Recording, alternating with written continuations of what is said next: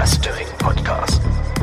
Less doing, more living, more living, more living, more living. Hi, I'm Ari Meisel, and this is The Art of Less Doing. Optimize, automate, outsource. I'm going to teach you how to optimize, automate, and outsource everything in your life, including your health, in order to be more effective.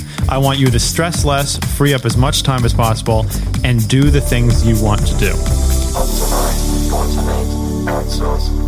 Okay, we are recording. I'm on the line with Nick, and we are doing episode 207. Okay. How you doing, Nick? Tired. How are you doing? I am the opposite of tired. It's funny. We're actually well, so we're both sick.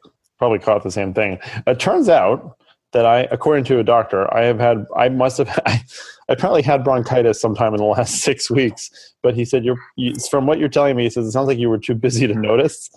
And basically, I've had this like persistent cough for about four weeks. And um, he was like, "So your your body basically forgot to stop coughing." So. excuse me, I am on a combination of steroids, systemic steroids, and uh, Z-Pak antibiotics, and I have not been on steroids literally since the last time I was inflamed with Crohn's. And I got to say, I feel pretty good, honestly. Mm-hmm. Yeah. And you, I don't know what's going on with you. you It's like it's like I did like the Hal Elrod. Uh, what's his name? Hal Hal. Rod, yeah, the yeah, power from, from, from like Miracle Morning. I've been up since like three, but I didn't mean to be, and wasn't able to go back to bed, so I just cranked through like an eighteen-hour day. Mm, sounds like Dave Asprey. Yeah. Meanwhile, I just saw a picture on Instagram of Dave Asprey. Uh, he was getting stem cells injected into him, apparently. Dave, if you're listening, that looked ridiculously painful. He said that he passed out twice. Apparently, extracting bone marrow is like one of the most painful things you can experience. Um, so he passed out twice. Yeah, I saw that Instagram too. He said that his bone marrow is in good shape though. So Mm-hmm. Yes, delicious, yummy bone marrow. And also, by the way, everyone, welcome back to episode 207 of the Less Doing podcast. And today I interviewed Jesse Yandell, who is I, literally he is an American hero. The guy is an incredible warrior. Was, was active military.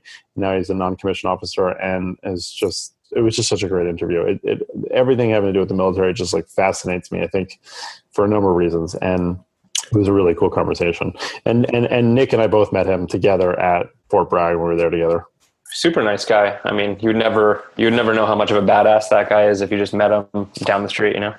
Well, one of the things that he talks about, which you guys will hear in the interview, but it, it was particularly important to me, is that he he finds himself to be very good at compartmentalizing. And without going into any details, really, because you'll hear in the interview, he, he talks about times when he basically was quote unquote on target four hours after arriving in country or in theater, and then four hours after being on target, he was back on a plane coming home, and the next day he was driving his twins to school. I mean, it's it's pretty crazy uh, the the way he talks about it. It's it's it's amazing. So uh, anyway, let's start with some links. So I, I have this actually. I, I was going to go in the other order, but I interviewed Seth Godin today. So we are uh, six, I think, episodes away from that interview, which it was so cool. It was so much fun to interview Seth, and he, uh, among other things, he writes a blog post every single day. And there was one from uh, about a week ago called Prep Spec Fit and Finish. And, and Nick, I think you'll appreciate this a lot. So he says that in some settings, more than 90% of the time and effort invested isn't the actual quote unquote work, but in getting set up, debugging, and then polishing the work. So heart surgery, for example, might take five hours to perform, but the actual procedure might only take 30 minutes. A piece of code may take a few hours to create, but days or weeks to be specced, reviewed, tested, and then ready for the public. Dinner at a fine restaurant is mostly cleaning, chopping, mise en place, and service, not the part we see on the plate itself. So he, For sure. yeah, no. So I, first of all, as the work that you and I are doing together now with optimizing everything, I mean, like the dashboard that we use, the systems we set up, those take minutes sometimes, literally. But then we can spend weeks. No, but like we're able to do it because we have years of experience in optimization and automation, and we take all those years of experience, which is our prep time, and we're able to build the company in 48 hours because of our, you know. But it wasn't really 48 hours; it was years in the making of all the experience that we have. Right. It's like the overnight success kind of thing. Well, and, and so this, and he, he condones this and he says that when in doubt, spend half as much time as you expect on the thing that most people do and far more time on the spec on the quality control, on the soft stuff, the stuff that actually matters. And so this is really interesting to me because I actually didn't mean to start off with this big of a philosophical discussion, but this is almost like the true beauty of entrepreneurship in some ways, where the final product is really not like the things that that ever the things that people give you the accolades for, the things that people love. Like when people praise us for the great work that our virtual assistants do, that's it's like that's it's great and we know that that has a big impact but that's not the big work you know like it's it's and and probably in some ways the the geeky stuff that you and i do the tweaking the optimization everything is only really appreciated by the two of us. Yeah. In the in the world. Yeah i mean but but but it's true and and and it sustains us when you say? I mean i love the work that we do and it's fun and also we, i've talked about this before on the podcast before you were on here with me but there are times when as you know i found something that would save us three seconds and i like message you in a giddy way and you respond in the same way and that's that's very unique. Um, and and no one will ever see that you know? It's almost it's like the guy behind the guy kind of thing. Yeah. I like being that guy behind the guy. Yeah. Yeah and and what's what's interesting too is like we both have very similar thought processes on automation and we come from completely different backgrounds and you know i come from algorithmic trading and automating systems for trading stocks and you come from personal productivity and i come from that, construction. and construction and you know building all this like automation stuff out of a necessity for your life. And it's funny how coming from such different backgrounds we both you know have built an autom- like a business automation company and think about it very similarly. Yeah yeah. So, uh, but the, again, the point of all this is that you know a lot of times you're you're you're going to get praise for the thing that you don't necessarily think is the thing that deserves praise, which for some people it can be very challenging. And, and I know this is an issue with you, Nick, where there's things that should excite you, but those are not the things that necessarily get you excited about the work that we do. Mm. You know what I mean? Yeah. And like, and we obviously, so not, not to like have like, a, this is not like an inside story, but Nick and I, with the work that we do, we're under very, very strict NDAs with a lot of our clients. Um, and it's it's almost not even exciting to us at this point to say like oh we worked with this person which is good since we're under such strict ndas like for us it's really just seeing the that little effect of getting someone inbox zero and all that stuff. And it's just for you for those of you listening who are who are entrepreneurs just recognize that that you like sometimes you're just you're not going to get praise from the outside world because they're not going to see it the same way you do so, or, or even like like Calvin, like there's things that I find brilliant about how I've deconstructed and thought about in a theoretical sense what a plan is. But when I show it to people, they might think that the time picker is the most innovative, cool thing. Versus, like for me, I'm I'm looking at the logic as the innovative, cool thing. Right. Like that's for me, like what really took a lot of the the effort. But people perceive things differently, you know. So yeah, absolutely. Um, okay, so moving on. There is an article on Knote, which is K N O T E, and it says, Want to be more creative? Don't sleep. So I've talked about this before. People tend to be more creative when they're sleep deprived or at least tired because you're less likely to shoot down bad ideas for the most part. But they actually did studies, or there was a study that they're talking about on this about actual sleep deprivation. Uh, and it's an interesting idea. I wouldn't recommend that you necessarily do it, uh, but one thing is that if you are presented with a very difficult problem, and this is a tough one, this is a really tough one, and you have to think about this because there's a lot of times where you might be presented with a business problem or a uh, you know you have to figure out a new way to do marketing or some new way of attacking an, an issue, and it's not necessarily like if you just you know break into a more creative mode you're going to get it. Sometimes that's not it. Sometimes you need to collaborate with someone else. Sometimes you need some tool that's not at your disposal. So it's not like this is like an end all be all right. um, you know but but if you have that problem that's nagging at you and you know that the answer is in there somewhere it just you can't get it out for some reason then you may be in a little bit of a rut. And in that situation yes being sleepy actually may help. The only problem I've seen with that, and personally as well as with others anecdotally, is that it becomes very hard to capture those ideas accurately because the truth is, is that you can hack this. There's a way to hack this, which is to get drunk. Um, I don't know about getting high necessarily, but getting drunk is a hack to this because it's the same way it reduces inhibitions. But again, it becomes very difficult to capture those ideas in a cohesive way so that you can actually make use of them when you're not in that state anymore. I think um, it's really like based on the individual. No, like I like yeah I'm exhausted right now, and I can guarantee you I'm not going to do anything creative Yeah. that's going to be worthwhile for us tonight. But some people, uh, uh, like in the shower, they have like one of those waterproof notepads, and they find the shower to be a great place to be creative. I personally like working out in the morning, having a cup of coffee, and then using that at that time. Speaking of that, I have an interesting insight. So, coffee and I have a weird relationship, an interesting relationship. I love the taste of coffee. Like, I love the taste of coffee, and the stronger, the better. But um, I am not. I am a fast. I am a fast caffeine metabolizer. So, I caffeine doesn't have a huge effect on me. But I've been in the habit for a while now that I sort of wake up, and within 20 minutes or so of waking up, I, I have a cup of coffee. And I read this article that was saying that you shouldn't have ca- caffeine before 10 a.m. Basically, because you're you're gonna like r- the the wave will crash too quickly. Essentially, if you have it earlier. And I tried that today and for the last couple days, and um, actually, it was interesting. It could also be because I'm on steroids, but the uh, the coffee seemed to sustain me better. Why are you moving around so much? Because I'm I'm sleep deprived. But the the way to cure the wave is you just keep drinking. Once you finish the one, you go on to the second. Ride that wave. Um, anyway, so if you delay your coffee a little, it's almost like intermittent fasting, I guess. All right. Okay, yeah. So anyway, all right. By the way, I should remind everybody that if you're out and about and you'd like to join the Less Doing newsletter, you can text the word do less to 33733. That's do less to 33733. Um, now, this is one I need you to describe, actually, Nick. This is called the Workbot for Slack because you played with this more than I did. Oh, these like automated things that that uh, message everyone on the team.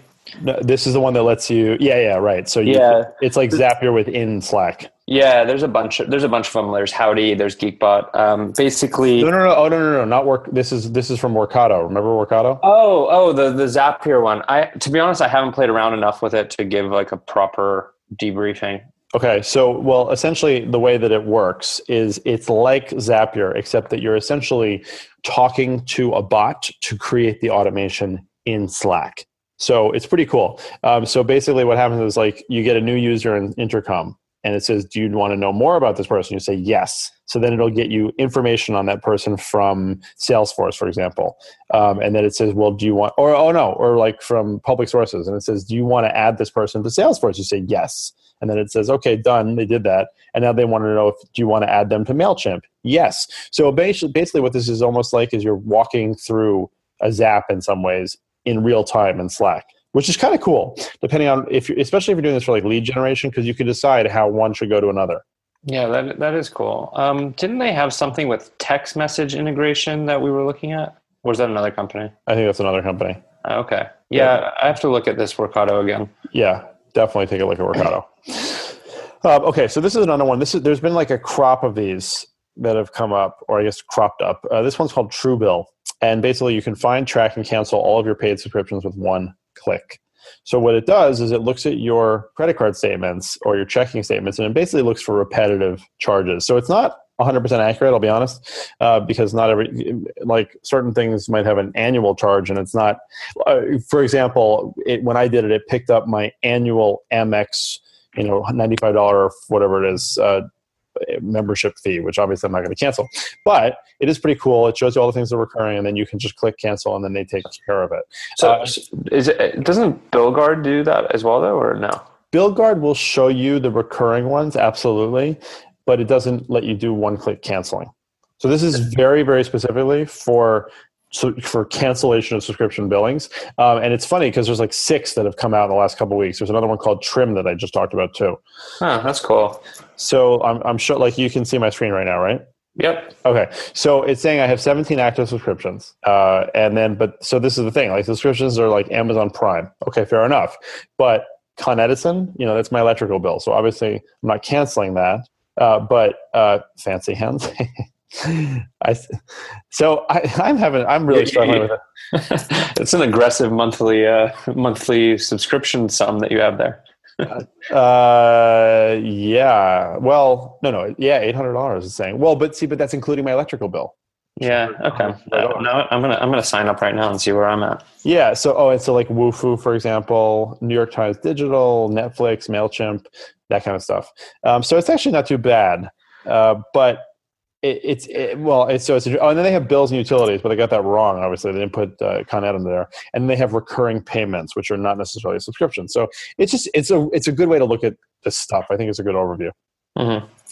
Okay, so the next one, I think I posted this a while ago, but it's it's called Flow State. It's a writing app that uh, basically you ha- you can write, and if you stop writing, it disappears. So you have five seconds basically to start writing, and then uh, as soon as you stop, you ha- I'm sorry, if you stop for more than five seconds, then everything you wrote disappears. So that is pretty intense, I have to say, and that will definitely keep you writing. And Seth Godin had a really interesting take on this too, which he was basically like, if you want to be a writer or you want to write, just start writing and keep writing, and eventually the good stuff will come out.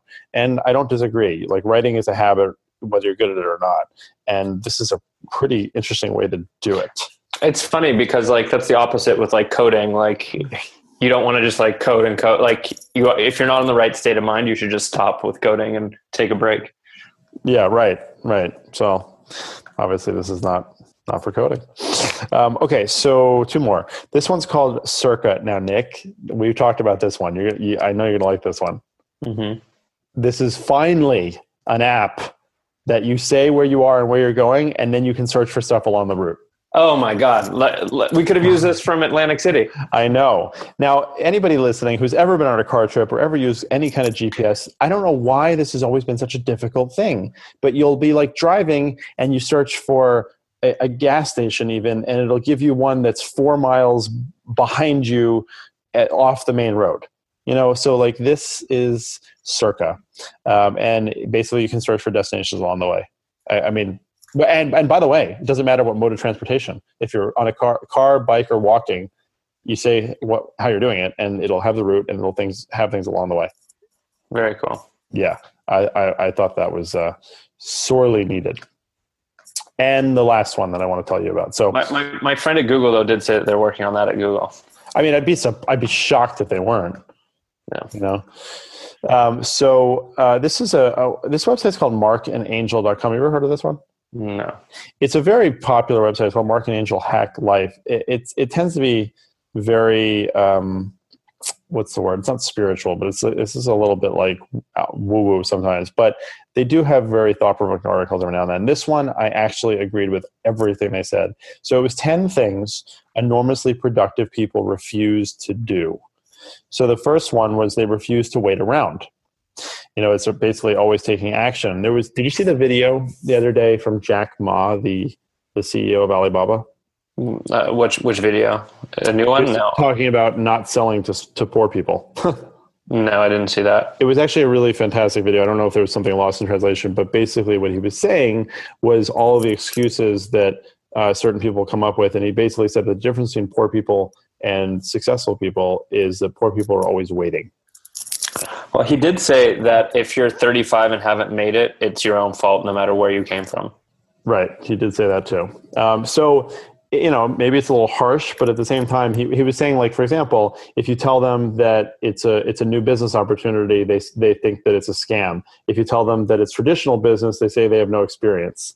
You know, if you say that uh, it doesn't, uh, if you, if you say it's free, they don't believe it. You know, if they say it's only a little bit of money, they say they can't make enough money. So he said, so there's always they're always waiting. So this is this is good. So productive people refuse to wait around, and you know, we so I, I've written about this in the blog before. How I, I'm I'm a big proponent of doing it like right now when something comes up. You know, immediately, not waiting, and even if that means deferring something, by the way, because that's taking action also. But like even for example, we were walking out of our house the other day, which is always kind of stressful when we have all the kids and we're trying to get things going. And one of the strollers broke. And before we got to the lobby, I had placed a I had placed a request with service, the app service, to request a replacement for the stroller. And I'd taken a picture and everything, literally within you know 20 seconds. And that could have waited and it could have just been lost, but otherwise I'm getting it done and starting to work on. And it's that kind of thing. Like and it's off my mind. I don't have to think about it. I mean, you you know the way I think. I- I'm the same way. It, it kills me. It kills me like when you tell someone to do something that's going to take 30 seconds and then they don't do it and then they forget to do it. It's like inexcus- it to me it's like inexcusable. Exactly. So that's one thing. Uh, and then, so the next one, which I, again, this is rare that I agree with all this, but it was like they refuse to play the blame game. So either you own your present situation or it will own you. And this is something we see. I feel like we see this a lot with the, the VA service, whether it's dealing with our own VAs or dealing with outsiders or even with customers and then us, you know, and a lot of times it's just better to just take the responsibility and run with it. And by the way, with our recent situation with Indinero, for those listening, um, Indinero is, was a very, very difficult company to be, for us to work with. I don't know if everyone's had that situation. But Indinero is a company that does it's like Mint for business, but they also do accounting and they have CPAs and stuff. And we just every possible problem that could go wrong could go wrong.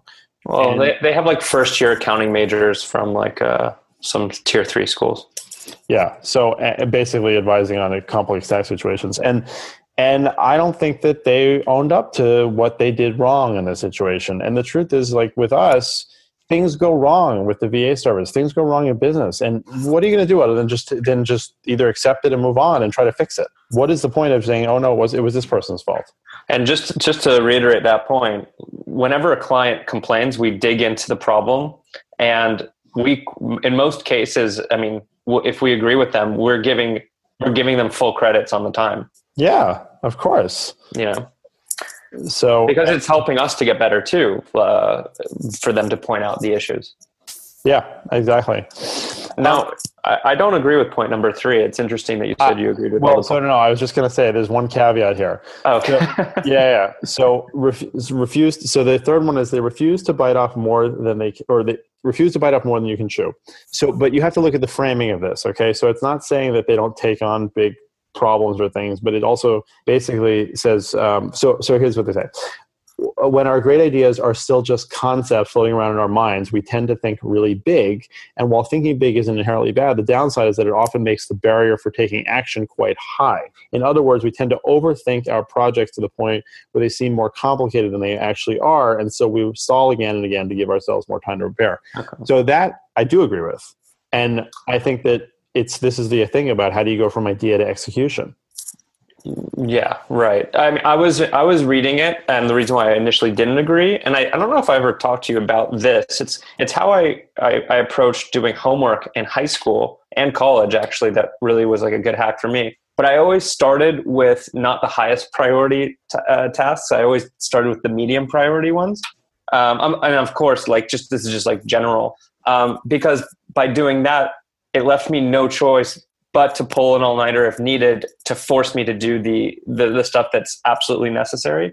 And like mm-hmm. that i was able to really like bite off more than other people could chew because i'd put myself into these situations i'd put my back up i'd force myself into an uncomfortable situation where i had no choice but to you know push myself and get more stuff done. But right, obviously, you weren't biting off more than you could chew because you got it done. Yeah but that was like my hack to get it you know if i would have yeah, started yeah. If, if i would have started with the highest priority then i would have said you know fuck it like the other stuff it's not that important i'll you know push it off or something you know Yeah, well, that's putting a positive restriction on yourself. So, yeah. Um, okay, so number four, and again, I don't usually go through all of these when there's a list like this, but they're really good. Refuse to pretend that you must always be right. This was a struggle for me for a very, very long time. And the VA business in particular has really brought me out of my shell on this. And I talked about this before how I crave the negative feedback now. And there is a there is a way to assume that you're not right while not setting yourself up for failure at the same time or making you think you're always wrong. But it's true. You immediately put up a wall if you assume that you're right in a situation.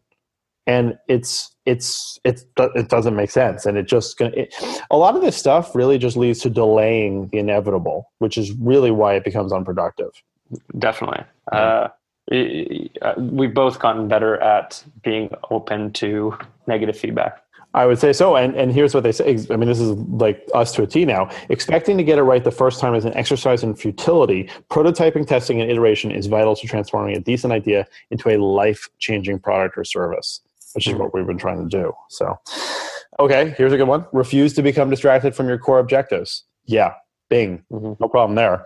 Uh, refuse to focus on the negative. I agree. By the way, that is not the same thing as being obliviously positive. You know, so if something negative happens, which inevitably it does, and sometimes more often than not, and, and sometimes when it rains, it pours. But you fix it, you take responsibility, you don't wait, you do it and move on. Don't focus on the negative. Um, refuse to ignore the small wins that ultimately add up to big success. So that's another one where, again, I talked about this in this exact in this episode where I said that there were there's literally been a time where I found something that would save Nick and I about seven seconds. It was the uh, invite bot. Remember how excited I was about that? Yeah. Um, so in our process, one of the things we have to do is onboard people to Slack, and it's fine. But you go to Slack, you put their email address, and you invite them. This is something that makes it so people can invite themselves to your Slack. And I was so excited about this thing that would save a little bit of time, and it's motivating having those kinds of little wins is hugely motivating. Uh, you want me to tell you a little win I forgot to share with you? Uh, please. Now, now, that we're switching over to QuickBooks, since we fired Indinero, um, QuickBooks has an integration with Toggl, which oh is. God. oh my god! I knew that, I knew that would excite you. I forgot to tell you earlier today. I was really excited. so, so Toggl is, if you don't know Toggl, T O G G L. It's our, it's the time tracking service that we use and that a lot of companies use to track how much time they spend on things. And uh, that that's awesome. So we, we, we, we use it to know how much to pay our contractors. So now it's going to feed directly into QuickBooks, which is also going to be handling our bookkeeping and payroll. So I have to dig in more, but the, there is a good chance that we're going to automate a big part of paying people. Yeah, that's pretty exciting. Thank you. Um, okay, number eight: refuse to be knowingly and endingly endlessly inefficient. Sometimes you have to invest time to save time. I mean, could you agree anymore? oh, that's the hurdle with all this stuff, though, right? Like teaching someone inbox zero, it's an investment, and that's the biggest hurdle with it, right? Uh, getting people, you know, so many people. The people that need it the most are the ones that say, oh, "I don't have time to to dedicate a day to this," and they're the ones that actually need it the most. Absolutely, and this and so I mean it, this is too obvious to me, but I want to share for people because I get this question from people a lot. It's like you know they'll say like, at what point should I stop trying to optimize or automate something? And it says, um, you know, for example, perhaps you can complete a particular task in 30 minutes, and it would take three hours to implement a more efficient method. If that 30 minute task must be completed daily, and a three hour fix would cut it down to 10 minutes, it's a fix well worth investing in that to me is just common sense. A lot of people that, that we don't work see with, it that way.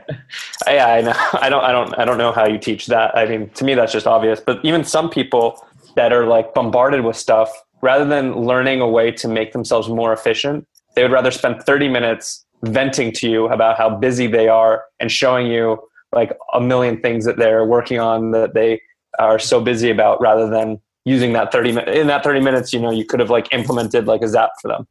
Exactly. And and and the, the biggest one here and and i'd like everyone listening to sort of take note of this is that when you say to yourself oh but it's not a repetitive process. I only do this once it doesn't matter because it's a transferable skill and if you get better at doing it for one skill you're going to be able to do it or sorry one task you'll be able to do it for another. And then when that that task comes along that does recur every single day it'll be easy for you to turn into some sort of automation uh, so number nine is refuse to say yes to everything and everyone. Okay, that's easy. Say no more often. That's fine. And then the last one is refuse to accept the idea that rules are not meant to be broken sometimes. the double negatives in this are so hard to process when you're tired. All right, yeah. I got it. Good. So there you go. Uh, okay, so uh, just a couple more things we got to share with everybody. I think that this is the last episode you're going to hear before our big BPO workshop that's coming up, and we've got an awesome lineup of guests. There's still I think one or two spots left. If people are interested, you can go to lessdoing.com slash workshop. And again, this is the business version of less doing. So if you want to take your business to the next level, you want to make it scalable, you want to make it more profitable and reduce the odds of failure, you should come to this workshop and check it out. And yeah, it's going to be great. So that's all I've got. Nick, anything else to share? Uh, no, that, that's it for me. By the time this comes out, the next version of Calvin will be in the App Store, and we're getting some users. And uh, you, you know, please give it a try, make plans with your friends, and send me feedback good or negative, preferably negative, because that's how it gets better. It's a nick at calvinapp.com. And yeah, that's that's it for me. Okay, awesome. Well, uh, and also the, the VA service is basically public at this point, guys. We're, we still consider it's kind of beta because we're always fixing things. But you can so sign up now at lessdoist.com, uh, or you can go to lessdoing.com and click on the assistant tab.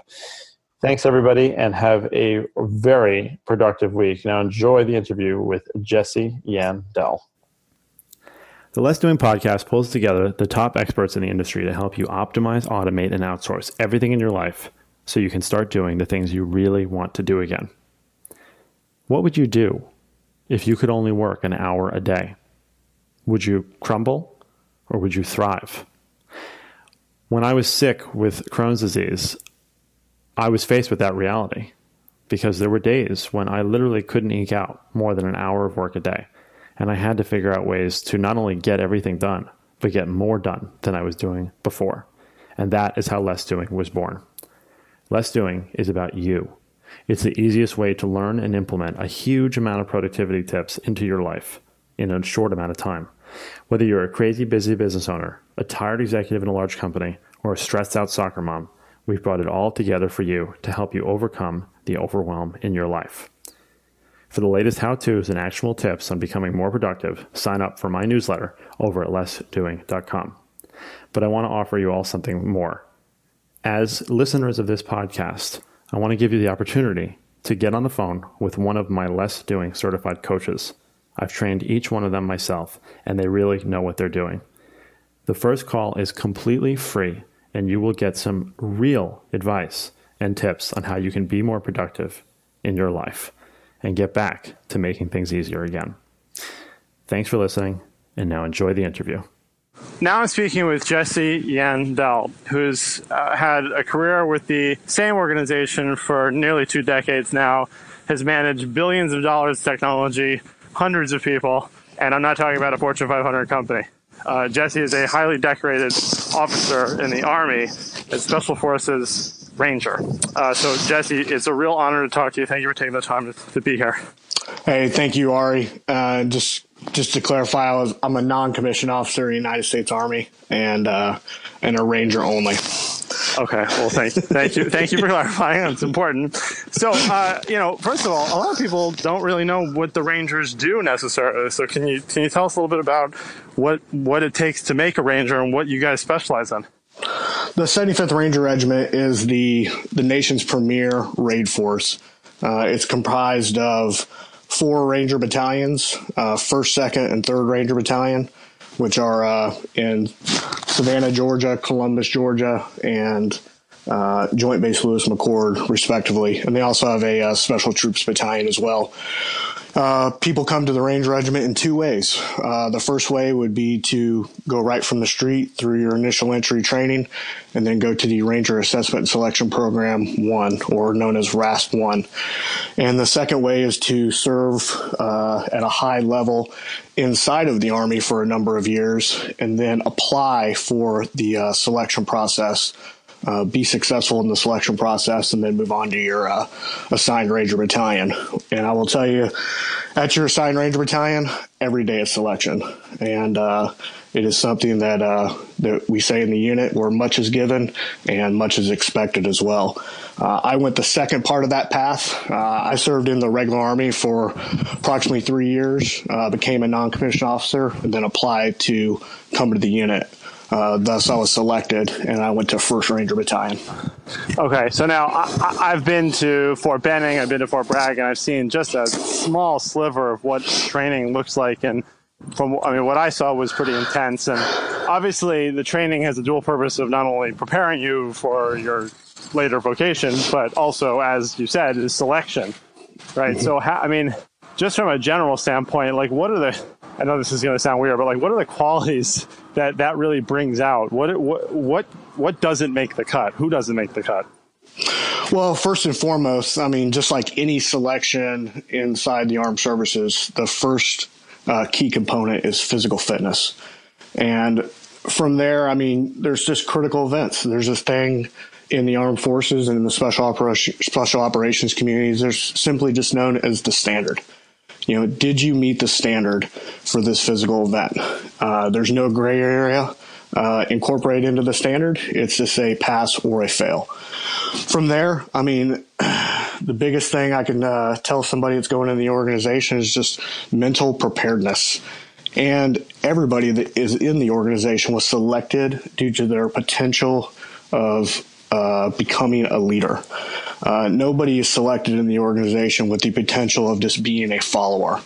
And everybody that's promoted inside of the organization is promoted on their leadership potential. Uh, it's definitely a, a rigorous uh, uh, training schedule that we go through throughout the year. I would say that we would typically train hardcore training for three weeks. Uh, we would take a week off to recover, uh, which all you're really doing during a recovery week is preparing for your next three to four weeks of hard training or your next event as you're called upon to be the national mission force and uh, close with and destroy the enemy where you're asked to do so. Okay, so now I, have spoken to other members of other branches of the armed forces, and, and I, so this I, I don't mean this in the juvenile sense of who would win in a bar fight, but when when compared to like uh, Navy SEALs or Marines or uh, any of the other elite uh, groups in the various armed forces, what would the Rangers specialize in that, that, the others wouldn't, or where where would they call in the Rangers instead, or first, or whatever? Well, first and foremost, what makes a Ranger is is, is him and his teammate together. Uh, the most powerful thing on the battlefield is the Ranger Fire Team. The mission of the Ranger Regiment is to conduct forced entry uh, into a denied space, and that can be uh, a parachute assault into a uh, a country that we want to gain access into, uh, maybe secure an airfield, or you know conduct a direct action raid in a place the enemy doesn't want us to be, and they use use it as safe harbor. Um, as far as uh, the first part of that question, that's something that I won't talk on. I will just tell you that uh, the most deadly thing on the on the battlefield is the Ranger fire team and the Ranger squad. that's fine. Um, well, and and so I mean, well, and then one more thing I, I have uh, to I want to know about the training wise is, is in terms of in terms of fear, and and I, I want to phrase this in a way that doesn't sound like I'm trying to be spiritual because I really this is this is a practical question for me. Is you can say and you, you can read stories about how you know you train the fear out of you or you just don't but obviously fear is a tool so whether this is a ranger thing or you personally like how do you see fear as a tool in, in what you've done in, in the military as well as you know in, in business Okay. So, you know, we take people's fear and we turn them into courage. Uh, and we do that by conducting realistic combat training uh, at all times. There is no such thing uh, in the in the language of you know training for special operations or training as a ranger where somebody would say, if this was combat, I would have done it this way. Uh, that's absolutely something that we do not say it is never spoken of. Uh, everything we do is combat focused. That is what is going to allow you to fight and win in a combat scenario. Gotcha. That's and that's a very uh, that's, that's a very good way to clarify it. Now, uh, in terms of the, the, the, your tours in the army, I mean, you've done 15, right? Correct. I have 15 rotations. Uh, they span approximately 100 days, and then we're typically home for 200 days. Oh, okay. So that's so uh, because I know that there's definitely parts or there's there's situations where people a tour might be up to 18 months, right? And that so that's not the Rangers. No, uh, so uh, it's a little different in the organization based off the tempo of which we're expected to operate. Um, doing counterterrorism, it uh, it takes a lot out of your staff. It takes a lot of brain power, and quite frankly, yeah. uh, we are on target every night we could possibly get out. That was the lifestyle that we were expected to lead, and it's very taxing on the special operator after a while. Um, so we would go hard for 100 days, and by going hard on 100 days, I mean uh, I've hit a target four hours after getting into country, and I've been on an airplane four hours after getting off target to head back to the U.S. Um, so we go hard for those 100 days. We come home. We conduct our recovery, uh, which is about a week and a half long. Take about two and two weeks of uh, recuperation leave, and then the train is 100 miles an hour uh, for the next 170 days. And what is the what does the uh, week and a half of recovery look like? Uh, you know, that, that's it's funny you say that because uh, you know a lot of Rangers when we were going through that uh, through that era, you know, they would rather be deployed because they felt like they got more time to themselves. But uh, a week of recovery is just uh, knocking out uh, everything you do need to do to recover your equipment, to uh, turn in what's broken, to take care of a ranger financially, mentally, and physically as well, and uh, get all your paperwork squared away because you assume the duty is the National Mission Force. Uh, approximately 45 to 60 days after we would get back from a rotation. So it wasn't necessarily like we had 200 days to get ready to go back to combat. You've got about 45 to 60 days to get ready to go back because you're going to be called upon and be on alert the entire time. Right. So um, obviously, you must be extremely good at compartmentalizing things in your life, right? Because I mean, what, I, I would call myself a professional at it. All right. yeah. So, and I'm really interested in that because you know, at the end of the day, you're still a human being and you have a family, and I know that you have twins uh, at this point. You know, so obviously, it, it, you know, 100 day deployment is not the same as an 18 month deployment, but that, you're doing that multiple times. Uh, uh, I mean, uh, you're doing that at least more than once a year. So, what what is that like for family life and for you emotionally? Well, one thing uh, the organization, you know, prides itself on and invests quite a bit in is, you know, the resiliency of the Ranger. Um, and all the special operations units do that as well. So, I mean, there's a lot of, you know, pre redeployment training that we'll do just to understand that guys know who they can turn to if they need help. There is kind of a sense of uh, downtime that's uh, expected once we get back, and it's given as well. I will tell you, commanders and leaders at all levels, you know, did their best at all times to power down the organization a little bit. Um, you know, it's, it's, commonly referred to as like drive it to the wheels run off or, uh, yeah, right. You know, Beat the brakes ride, off. Yeah. Ride it hard and put it away wet. You know, there, there's a, a lot of influence to power down the unit a little bit. As far as myself went, you know, I just tried to use different outlets that were healthy, uh, whether that was, hunting and fishing or, you know, the shooting sports, which I enjoy quite a bit. And, you know, what most rangers use to power down is they just use PT. And I would say that's something the organization, the special operations community invests in quite a bit is the functional fitness of the individual operator. Yeah, no, no, that makes total sense. I, I, mean, do do you see? I mean, I don't know if you haven't. I mean, if you have an opinion on this, but do you see like less PTSD symptoms or occasions in special forces and rangers than you do in sort of infantrymen? Well, I mean, there's a stigma associated with people raising their hands saying they have, and I'm going to remove the D from it, Ari, because I don't believe that it's a disorder.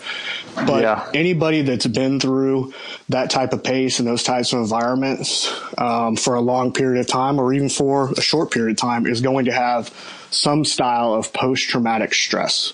Right. Now, it's it's it's up to that person to use what's available to them because they're obviously going to be told what's available and they're obviously going to be told what's going to be, you know, a hindrance to them dealing with that type of stress. Um, some guys just don't get it right. That's why it takes a good uh, teammate, or as we say in the regiment, ranger buddy, to kind of keep an eye on that uh, that individual and let him know, like, hey, uh, I see what you're doing here. We talked about this in this course we were in together, and uh, I'm not going to allow you to do it or I'm gonna I'm gonna basically, you know, lead you to help, uh, which has been done many times. Now, you know, because of the uh, the pace of the special operations community, there's a lot of assets that are available to uh, you know to special operations units, but it's still up to the individual and his teammates to use them. Yeah, no, that's a very good answer too. I mean, because that's just I've had that conversation with with other uh, other operators, and that's just that that does mm-hmm. seem to be the case. It's like they just take a different approach. And in the Sutures, it's like you, you look at a uh, an Olympian Olympic athlete versus an amateur athlete. An Olympic athlete's going to take their recovery just as seriously as their training. Mm-hmm. No, I agree, and I mean as far as you know what's available to your average everyday infantryman, or or I'll just use the term service member. You know those assets are there, but I mean it takes work to use them. Not it's hard to use them, but you have to get up and show up to an appointment. You have to recognize the warning signs. That's the most important thing. And I mean, well, I'll tell you that uh, no person is usually going to see their own warning signs.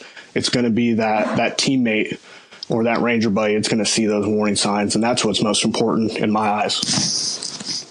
No, and, it, and it's obviously a wonderful resource to have. And so now, when you get out, so you're you're, you're still an NCO, but you also are working with American Dream University, and you've got your own ventures as well. You know, so how how do you? I mean, as as a master compartmentalizer, how how how do you manage your current like your schedule, your life? Like, what you know, what does a day look like for you? Well, um, so you know, I, I use a term called "do the routine things routinely." So there's a certain reason that I was going to be successful, you know, in the Ranger Regiment. It's because I just continue to do those routine things right. And now that I'm backing off from my military career and I'm in my transition, I just don't change anything. I still get up the same time I used to. I still have. What's this, that time? I get up at five thirty. Okay. So you know, I'm up at 5:30, which is a little bit later than I used to get up. I used to get up at 4:45, but quite frankly, I don't have to travel. I'm already in my uh, my office. So, you know, I'm up at 5:30. I do attempt to journal a little bit, get through to uh, to get to inbox zero uh, first thing in the morning. Sorry, shameless plug there. But uh, I'm glad to hear it. I try to get to inbox zero uh, before I do anything else, and uh, you know, I do have a cup of coffee in the morning. I, I like to do something physical uh, very early. And then uh, I'm using the, the freedom that I have right now to assist my wife in the morning. And if that's helping her get the kids to school, helping them get uh, fed and off to their day, then that's what I uh, I want to be doing. From there, uh, you know, I usually try to go and research whatever clients that we have available, and then I'm uh, also working through my uh, transition point in the military as well. So yeah, it's strenuous, but uh, you know, I like to use tools available to me that that let me power down a little bit. And me and my teammates, we use Slack, Trello, Evernote, you know, typical things out there that let me, uh, you know, optimize what I'm doing on a daily basis. I mean, it's it's awesome to hear that. I mean, if the uh, if the, the tools that we recommend that I recommend on a regular basis to businesses and people are, are being used to power the life of a of a special forces or you know ranger, I, I am glad to hear that. Uh, and so RA, now, I wish I would have used those. I wish I had those five years ago. I, I, couldn't even imagine where I'd be at if I used, you know, productivity the same way that I do now. That's awesome. I mean, so one of the things, not to turn this on me at all, but one of the things that we do a lot now is what we call BPO, which is business process optimization.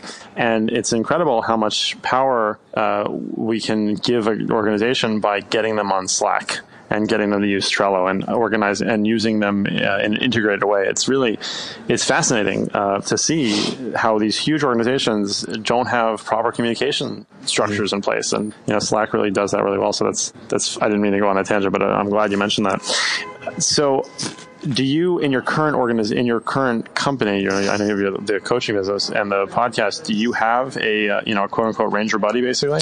Yeah, so my uh, my teammate is uh, also my co-founder uh, guy by the name of trevor shirk. Uh, he's been on. Yes he has. And uh, he's one that really turned me on to not just what you do but also American Dream U, I was kind of that that cat clawing at the you know, side of the wall, getting pulled out of the house, you know, when he was wanting to say, you know, hey, I really think you should check out this American Dream U thing.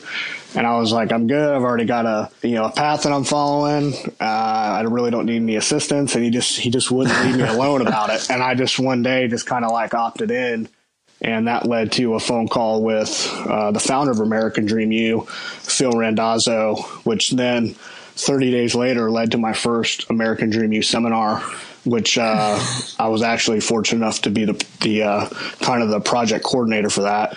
And that's what really got me moving. Um, I coached Trevor through the uh, Best Ranger competition, and the uh, week after his uh, successful completion of that competition and a and a nice finish, you know, he asked me to uh, be his business partner in Uncommon Human.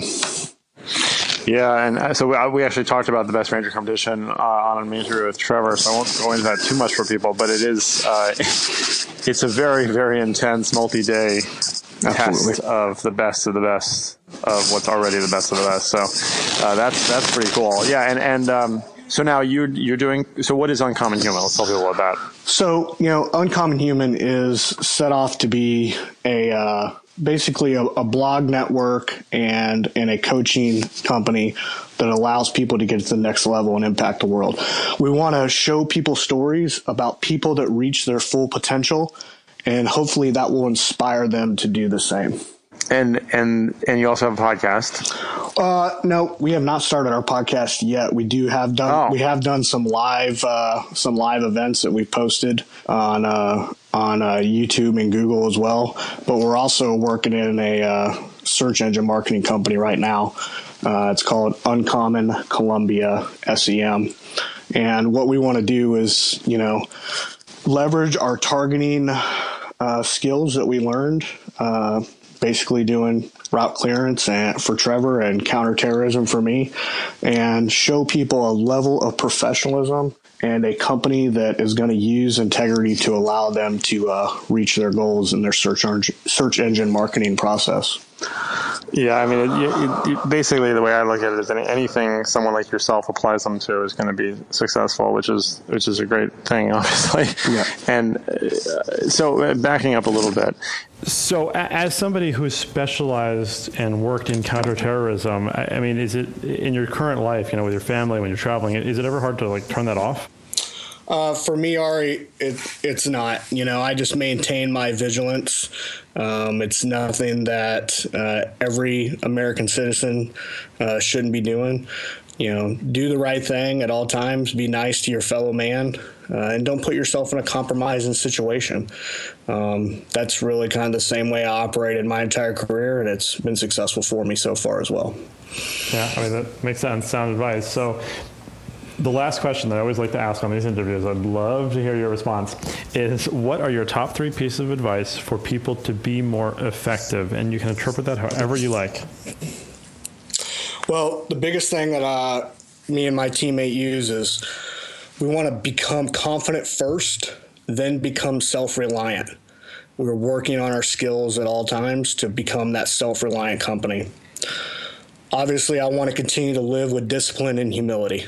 Uh, it's it's a comment that I like to say is what got me here will not get me there. So I have to continue to to live with discipline and humility, and then really just maintain and balance um, the balance that I how I serve my family, how I serve my professional life, and then how I serve my fellow man when I try to give back everything that's been given to me throughout my life. Well, that's an awesome answer. Thank you, Jesse.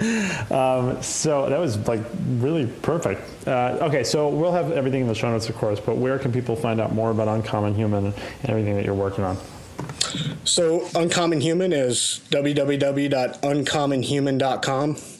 Uh, our marketing company is Uncommon Columbia SEM and then both myself and Trevor can be found uh, uh, on our LinkedIn accounts, and as well as you can follow me uh, on Facebook, and then we're on Twitter as well. Awesome. Well, Jesse, thank you. Thank you for your service to the country and for everything that you have done and continue to do. And it's been a real honor speaking to you. Thank you, Ari. And you know, you set a great example for people to improve their lives, and I appreciate you reaching out to me. Um, I've learned a lot from you. You're first class. Thank you. Hello, everyone. Thanks for listening to the Less Doing podcast. If you want to find out more information of the show, we would love to hear from you. You can go to lessdoing.com where you can look at Ari's blog, see the show notes for this episode, and also look at all the other episodes before this. If you want to send us a voicemail, we would love to hear from you and we'll play it on the show. You go to lessdoing.com, click on contact, and look on the right side of the page where you'll see a, a send voicemail button click on that and go ahead and record an audio message for us. You can also get in touch with us on Twitter. Ari's Twitter handle is at Ari Meisel and mine is at Felix Bird. We hope you enjoyed this podcast. See you next time.